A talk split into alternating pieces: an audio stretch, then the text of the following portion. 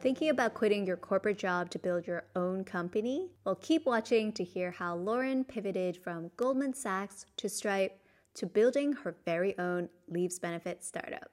Hey guys, welcome back to another episode of Control Alt Career. I'm your host, Jennifer Ong, and in this podcast, I interview people who have taken a leap of faith and pursued an alternative career path in Asia. Before I get started with today's episode, I just want to let you guys know I do have a one on one career coaching program. So if you're feeling not too fulfilled and not too happy at your corporate job, don't know what else you'd want to do? Feel free to reach out to me on Instagram at ongjennifer underscore or via LinkedIn. I'd love to see how I can help. I am also sharing my three step framework to help you find your passion. It's a framework that's helped me and my clients in numerous industries from finance, tech, law, consulting, and more identify and build a career that's true to them.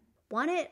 Check out the notes to today's episode. All right, let's get into today's conversation. I have Lauren Dai with us here, who, after graduating from Harvard, started her career as a research analyst at Goldman Sachs. After a couple years, she joined Stripe when Stripe was still relatively unknown and worked across numerous teams from corporate finance to business development. After five years, she then left and started her own company, Cocoon, which is a leave management platform that really aims to simplify the complexities of compliance, claims, and payroll, and to really create a seamless and more empathetic employee leave experience. We had a really, really great chat, so I've actually split up this conversation into two episodes for you guys.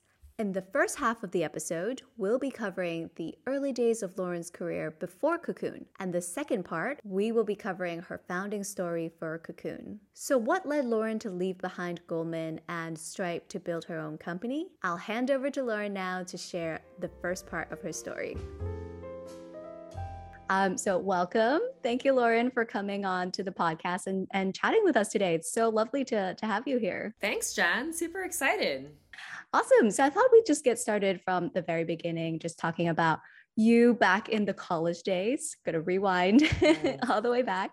Um, and I wanted to ask you so, when you were graduating from Harvard, you studied economics. At that point in mm. time, what were you thinking about in terms of your career? Mm, yes. So I went to Harvard thinking I was going to study economics, and I did. And I think it's useful to rewind a little bit further, actually, in terms of why I was interested in economics to begin with. And so that starts really from high school. And first time I realized, wow, this is a very interesting area of policy where you can have potentially huge impacts on people's lives. And part of my realization there, I think, has to do with my family being from China and seeing a lot of the changes around economic policy and how that impacts people's lives in a big way and the standard of living changing for, you know, over a billion people in just a matter of a few years and that being driven by economic policy reform. And so learning about that fascinated me and I saw that as being an area where I could go into from a career perspective and have a huge amount of, of impact and influence. And so that was really kind of what catalyzed it. And graduating from college, I was interested in continuing to go down kind of that path of figuring out is there an opportunity for me to, through finance, through economics, kind of influence how the economy evolves, me learn about it from a private sector perspective to start. So my first job out of college was actually in research. It sounds very librarian like, but uh, research at an investment bank. I worked at Goldman Sachs. I was covering sectors that were industrial companies. So these were companies that were like GM, Ford, railroads, aerospace defense companies, truly the backbone of the economy. Like I was literally looking at things like coal volume movements and um, movement of auto parts across the country or, you know, North America, for example. It's worth noting that in the back of my mind, I had some thoughts about starting my own company back then. And this actually has a lot to do with, funny enough, meeting my one of my current co-founders uh, at Cocoon, Mahima, when we were in college, and so we were actually uh, in the finance world in New York, interning at Merrill Lynch, and at the time we were interns on the mortgage-backed security trading desk. which was Oh, which was a really intense experience. I, I will say. I mean, we were surrounded by mostly former Bear Stearns guys who were pretty intense, and um, wouldn't say I necessarily was super inspired by that particular role, so to speak, but did end up having this really interesting experience through a startup competition that Merrill Lynch was running that summer where they were encouraging interns to apply for this startup business plan competition. And at the time, my uh, friend Mahima and I were interns together. And it was really the first time we ever were exposed to this idea of, oh, how cool. You can potentially propose a business plan idea to solve a problem that could impact, you know, thousands, if not millions of people. And at some point people might even pay you to do that. So we happened to win that competition. We got $10,000 in funding from that competition. And because of that, I was exposed to this whole world of startups and technology that I never really had exposure to before. So I'll say that while I started kind of my career out of college in a more sort of economics, policy, finance track, I did have in the back of my mind from that prior experience this idea of, hmm, there's some interesting kind of like angles of creativity to problem solving that might actually be equally impactful or potentially more exciting for me that I would want to explore. I wanted to just dive a little bit deeper into those early days in, in your career. So, when you were graduating from school, were you pretty sure what your next steps were going to be or was it more oh yeah like let's see let's see what this is all about i'd say that i i was definitely in the let's see what it's about but the part that i was really excited about was the skill set that i knew i was going to be building and so I tried out investment banking i tried out trading and none of those really appealed to me too much. But I loved research people. And I think part of it was actually because my dream job growing up was actually to be a journalist. And uh, a lot of people don't re- realize this, but being on Wall Street in research is kind of like being a journalist. You're an influencer in a lot of ways, and for anyone who watches CNBC, for example, or any of these TV shows where they interview Wall Street research analysts, it's kind of cool. You're kind of like a celebrity and people are really listening to what you're talking about in terms of where is the economy going? Where is the s&p 500 going? Should you buy apple? Should you sell gm like that really appealed to me i think because of the idea of influence and how that could drive a lot of people's thinking. And I also really loved writing. So, and I happen to be, I think, develop a lot of kind of deep love for and and I, I think I knew kind of going in that I was very good at writing and that that would shine in the research world.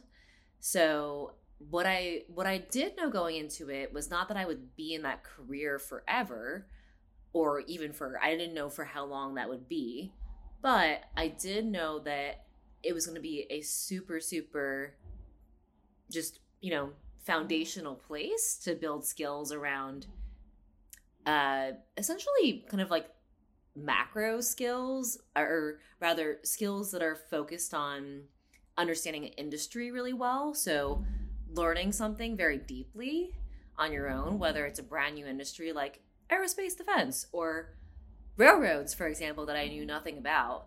Um, communication so being able to communicate really clearly in both verbally and in writing as well. And then analytical skills too in terms of building the financial models that underlying your research and so that was and the last thing i'll say is actually which i think is really critical for my current kind of what i do today is client facing skills because research teams unlike other teams, let's say in banking, are very small. In fact, my team was just me and my managing director as sort of senior analyst, junior analyst kind of structure. And that was a very typical structure where you'd have maybe at most three people on a team. If you are the sort of second person on the team, then eh, something big happens in the industry clients are going to, you know, if your boss is not around, clients are going to be relying on you. And so, and the trader is going to be relying on you to help them interpret the news. And so that was a really empowering thing for me because I felt so needed and useful. And in a lot of ways, part of what was really fun about that job was I realized that I love being client facing and that I one of the things that I really enjoyed was this idea that clients would call me first. I'd be their first call. And actually sometimes, you know, they would specifically call me instead of my boss because they knew that I was the one who was deep in the models, deep in the numbers, deep in the finance, uh, the financial model, for example, and and and you know had probably done, done most of the research for these initiation reports and deep dives on the industry and so forth. And so I started to build these, you know, great relationships with clients. Uh, and and I and that actually led to a lot of things down the road as far as what I love and what I focus on in my current day to day realizing that I really enjoyed that customer client facing experience. Ah, that's super cool. So it sounds to me like you, it was a combination of being deliberate about the skill set that you wanted to gain from your first mm-hmm. job, knowing what you didn't like. So you kind of tested out a few roles and you were like, nah, like this is not a culture fit for me. Mm-hmm. um, and also you know really then honing in to see like what is it actually that you do enjoy and that's then helps you to define your roles today even um, at, mm-hmm. at your own company totally yeah yeah i think i think it was a lot more kind of interest in developing certain skill sets and versus knowledge that this would be my future end all be all career Mm, that's really interesting. And so I know that you then moved on and actually worked at Stripe for a period of time. So I wanted to get your thoughts on what what like what made you decide to leave Goldman behind and why mm-hmm. did you decide to move to Stripe? Because I know actually when you joined Stripe, that was before Stripe is kind of like the behemoth that it is today. Um, and so it was more even like a startup kind of environment uh, when you first joined. So what what were you thinking at that point? Gosh, yeah, it was a very exciting and at the time felt incredibly risky kind of move where most of the people I told about Stripe were like, never heard of this company. Not sure why you're leaving Goldman. The, with the exception of the um, one of my mentors uh, at Goldman had was covering the tech industry, and he was like, oh, so cool. Like, you're going to have all this fun. and so I think he was the only person who had heard about Stripe. But um, I guess in terms of what kind of drew me drew me to make that move, it really goes back to that that summer when I actually met my now current co-founder um, of Cocoon, Mahima.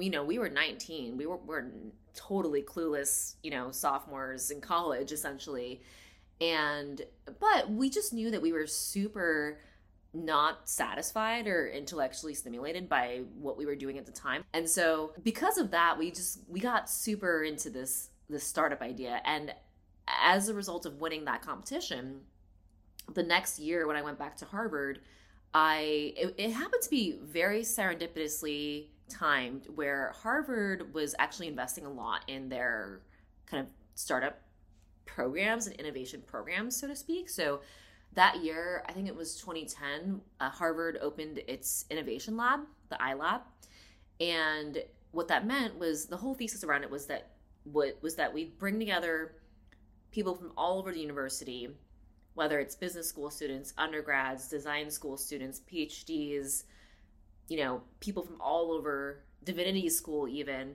people who from all different disciplines, and be, have a hub for people to create ideas and start companies. And so, because of my experience that summer winning this Merrill Lynch competition, I became very involved in the iLab the first year Harvard had it. And they, for the first time, were opening up this Silicon Valley trip that was traditionally for Harvard Business School students only to anyone from the university to apply. And so I was kind of on this kind of fever pitch of creating a company type of situation coming off this summer. And because of that, I applied to this program, got in, was one of the few undergrads with a bunch of uh, business school students and, and, a, and a select few PhDs and divinity school students and design school students who got to go to Silicon Valley with um, these amazing Harvard Business School professors and we visited a ton of startups. We visited a ton of VC firms. It was my first time ever in Silicon Valley in San Francisco, period. I had never been to this part of the country before. And I was just completely blown away. So, the thing that struck me that was completely different than my experience back East Coast, where I grew up and where Harvard's based, was that people's attitude towards what I traditionally interpreted to be failure completely different. Where you know, I would meet these founders who had started companies and then the company failed, so to speak, didn't necessarily work out, and they'd get these awesome jobs as PMs at Facebook or Google and I was like, "Wait, people want to hire you after that?" And and it was just so interesting this completely different mindset and also the mindset that every everyone's first reaction to an idea was very much how can I help you and how might that work as opposed to here's 10 reasons why that wouldn't work. The first thing people would think of is like, oh gosh, I connect you to this person, that person, this person knows about that, and hey, what about that other person? And that was just a super different environment than I had ever really been used to from the East Coast. And and that creativity and that that different attitude towards what I think a lot of people traditionally interpret as failure was what had me thinking, even as I was going to my job at Goldman out of college, that wow, someday, however I get out here and whenever I'm ready, I want to be, be in Silicon Valley. And I think I, you know, still want to pursue this this dream and this idea of starting my own company um, that was seeded from you know that summer we won that competition. And so what was cool was that I had a friend who was one of our early salespeople at Stripe. And he reached out and, you know, we stayed in touch from college. And he was like, hey, you know, we're building our finance team at Stripe and you'd be amazing. You know, you'd just have a huge impact with your experience from Goldman. And so I kind of took a leap of faith and started exploring this. And at first i i honest to be honest i hadn't barely heard of stripe myself. Uh, i asked peregrine my husband i was like have you heard of stripe? And he, he's a developer so he was like oh yeah stripe. Stripe's great. And then i started listening to a lot of youtube videos and of patrick and john our founders and I was like, wow, these people are brilliant. How do I work with them? And so I got to know, you know, some basic things like, okay, what is even the difference between Stripe and PayPal, for example? And like, why is it that Stripe is doing pretty revolutionary things? And why is there so much buzz around it in Silicon Valley and among developers? And then that eventually kind of brought me out here to Silicon Valley. I interviewed, loved it. People are just so brilliant. And and just so kind and and so it it was this it was this just like I guess magnetic draw where I was like, wow, I need to be here. And it was a hard decision, both career wise, you know, where it's like, wow, Goldman, such a cool opportunity, right? But also personally, to be honest, because Peregrine, who's my husband, or now my husband, back then, um, we had a, mm, think we were maybe dating for two years or something like that. And so, but we were pretty serious. And so it was a risk to think that, oh, you know, let me leave my job at Goldman, join this startup, you know, and a lot of nobody I knew really had heard of it except for a couple of people. And and so it felt risky. I was taking a massive pay cut too in terms of um, cash compensation, for example, and um, and I was moving across the country, right? And I was potentially risking this personal relationship too, which mattered a lot to me because I wasn't sure if it was going to work out long distance. So that all factored in, but ultimately I was like, you know what? This is such a you know, a big part of what I think my dream could be that I'm going to try it and I remember talking to a lot of mentors about this to get advice and one of my mentors who had run the Silicon Valley trip was like, um, honestly, like the personal part was a big hurdle for me. She was like, if you're the right, if you're right for each other, you'll make it work. And I was like, okay, cool, leap of faith. And so ended up out here and um, uh, was at Stripe for almost five years, which was such a blast. That's amazing. And I'm sure like as you said it was not at all an easy decision um around around this and i think looking back it's like oh yeah obviously like nowadays where stripe is today i think it was like yeah no brainer obviously would go to stripe because it's another you know big name established player probably would you would probably wouldn't even need to take a pay cut at, at this stage of where Stripe is. Um, but at that point in time, were you also considering other options? Like, were you also looking at companies that were maybe more on the tech side, but more established, and you chose Stripe mm. as opposed mm. to these bigger mm. companies? Yeah, you know, that is a great question. Yes. In fact, I was looking at a, a range of options. So I will admit that my heart was really tied to Stripe, mainly because having obsessively watched a lot of YouTube videos of Patrick and John speak, I was like convinced that they were geniuses and that they were just so brilliant and I wanted to follow them and and learn from them. That being said, though, talking to many of my mentors, they convinced me that I should, you know, give myself a breadth of exposure to make a decision, to ultimately help me make the decision. So, um, I at the time had interviewed with two other companies.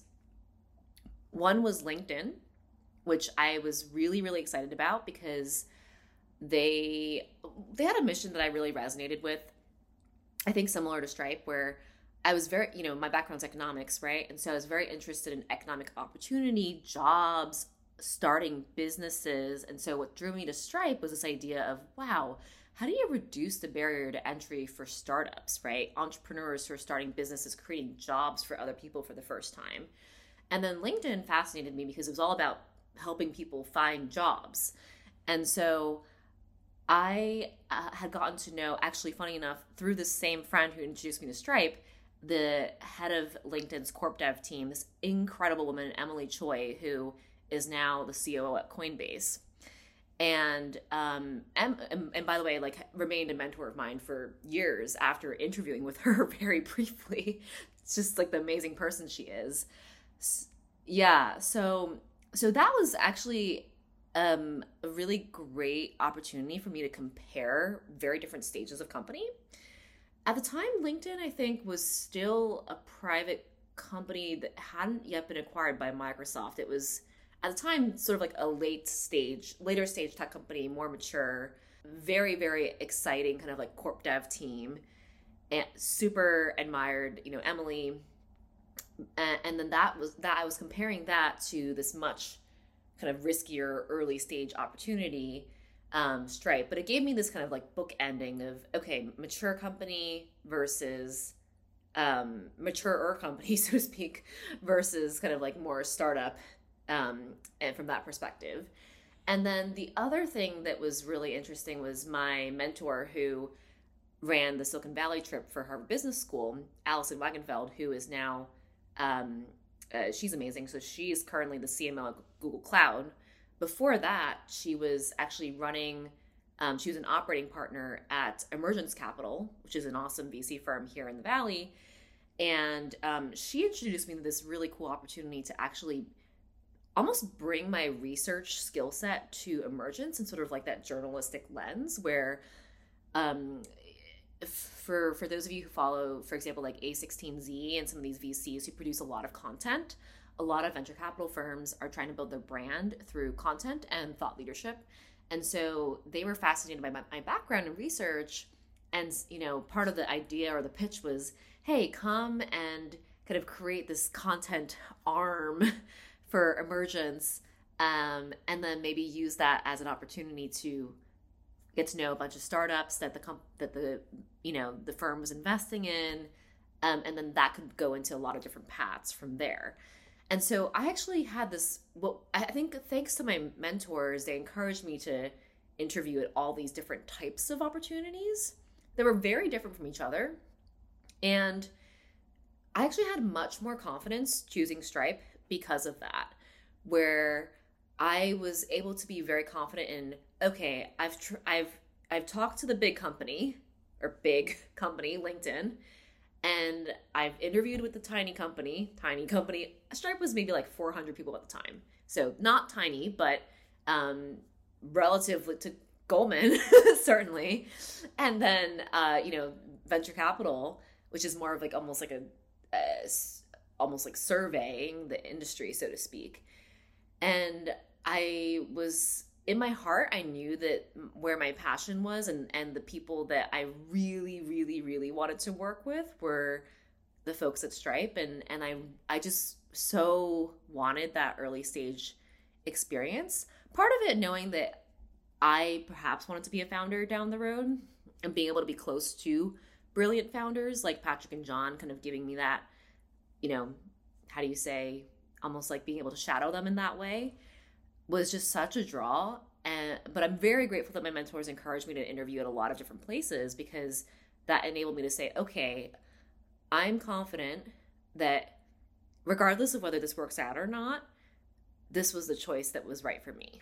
I'm interrupting my very own episode to let you guys know that I have a one on one career coaching program designed to help you go from lost and frustrated with your corporate job to living and crushing it in your dream career. Do you feel unfulfilled and unhappy at your job despite landing this perfect, prestigious, perfect on paper job? Are you great at chasing and acing other people's dreams, but have no idea what your own dreams and goals are? Well, if this sounds like you, I am sharing my three step framework to help you find your passion today. Want it? Check out the show notes to today's episode to download the free guide now. All right, back to the episode. You, you, you kind of picked based off of where you saw it would help you the most in terms of your long term goals. And I think for you, your long term goal of setting up a business was quite strong and so then that made this decision a lot easier even though you know even though you, you know when you mentioned emergence i was like oh that sounds so cool because like you know you really loved journalism and you thought that that could be pretty cool i thought that that would definitely be like a role that could could be really enticing but i think your long-term vision for yourself of starting a business was what helped you decide between these three roles and made the decision maybe slightly easier I think so. I think at the at the end of the day, I knew that I wanted to be building a business. But the thing that I couldn't quite shake was this idea of opining on people's businesses. I mean, not exactly their businesses, more so whether it was a good investment or not, which doesn't have isn't exactly is this a good business or not, but they're related in some way. And wondering, wow, what do I have to say about this company when I've never actually run a business before? And and wanting to be on the other side and wanting to try that and actually understand what is it like, what makes it hard. And so that was part of it too was just this craving of I don't just want to be analyzing people's businesses.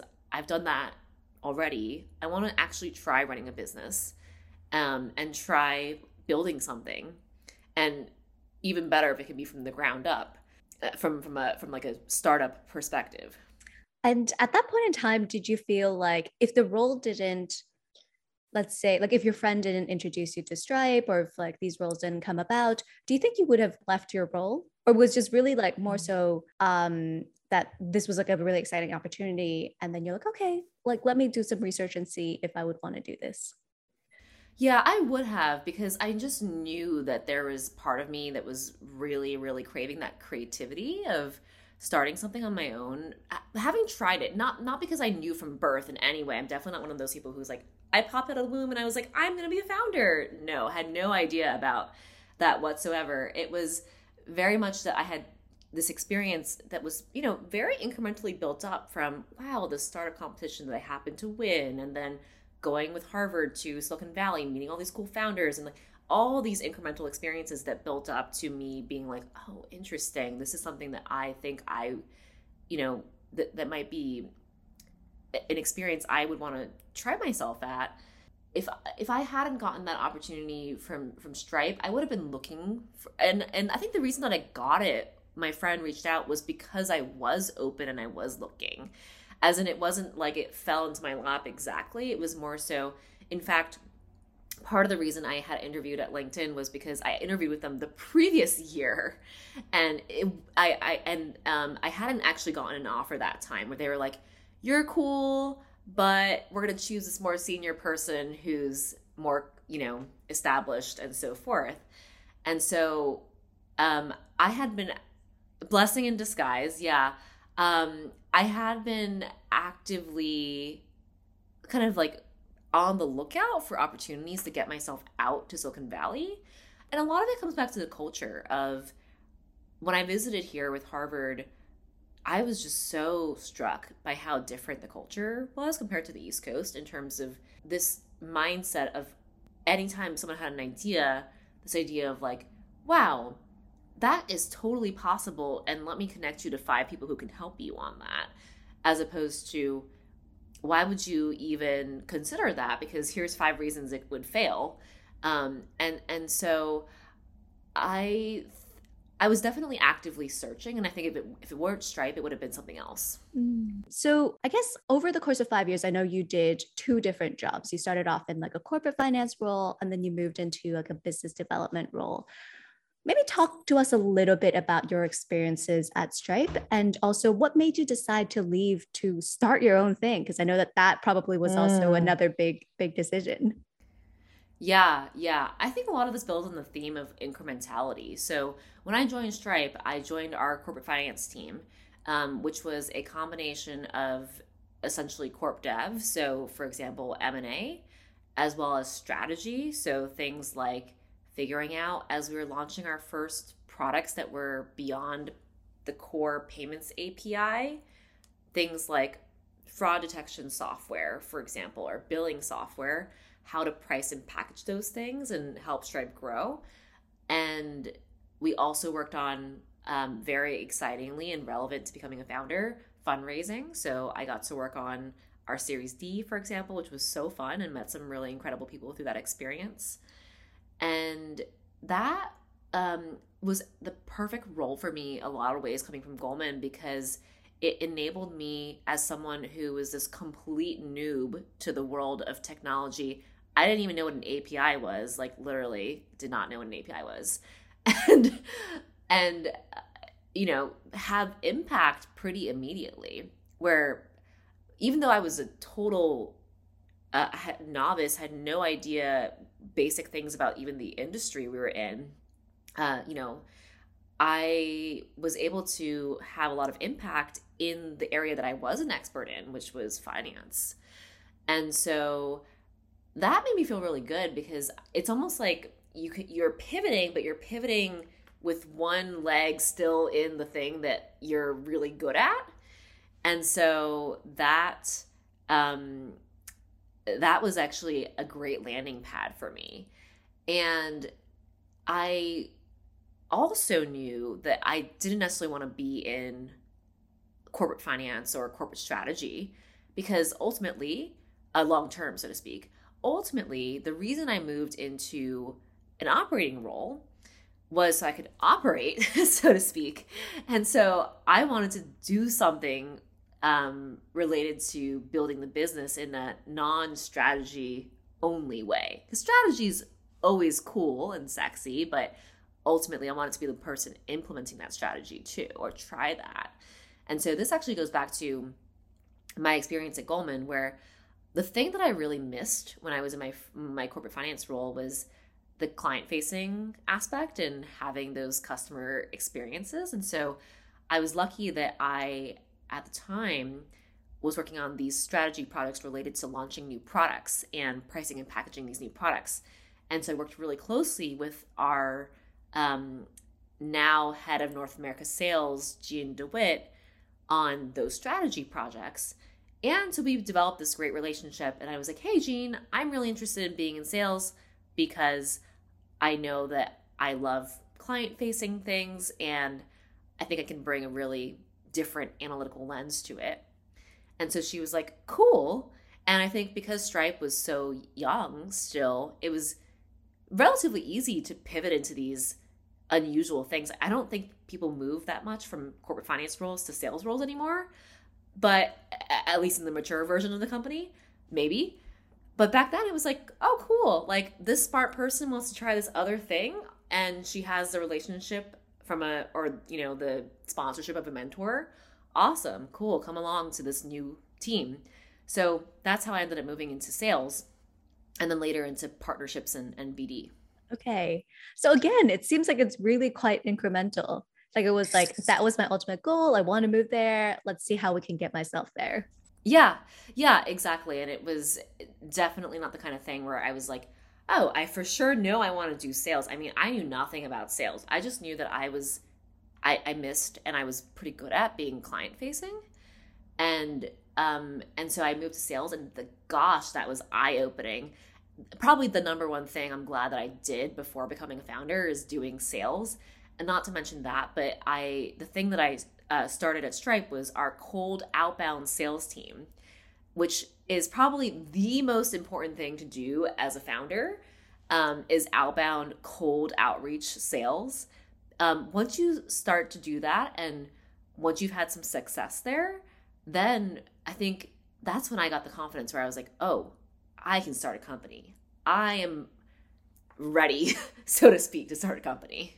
Any tips around, you know, cold outbound sales? Because I know that that is really a, a, a whole nother skill.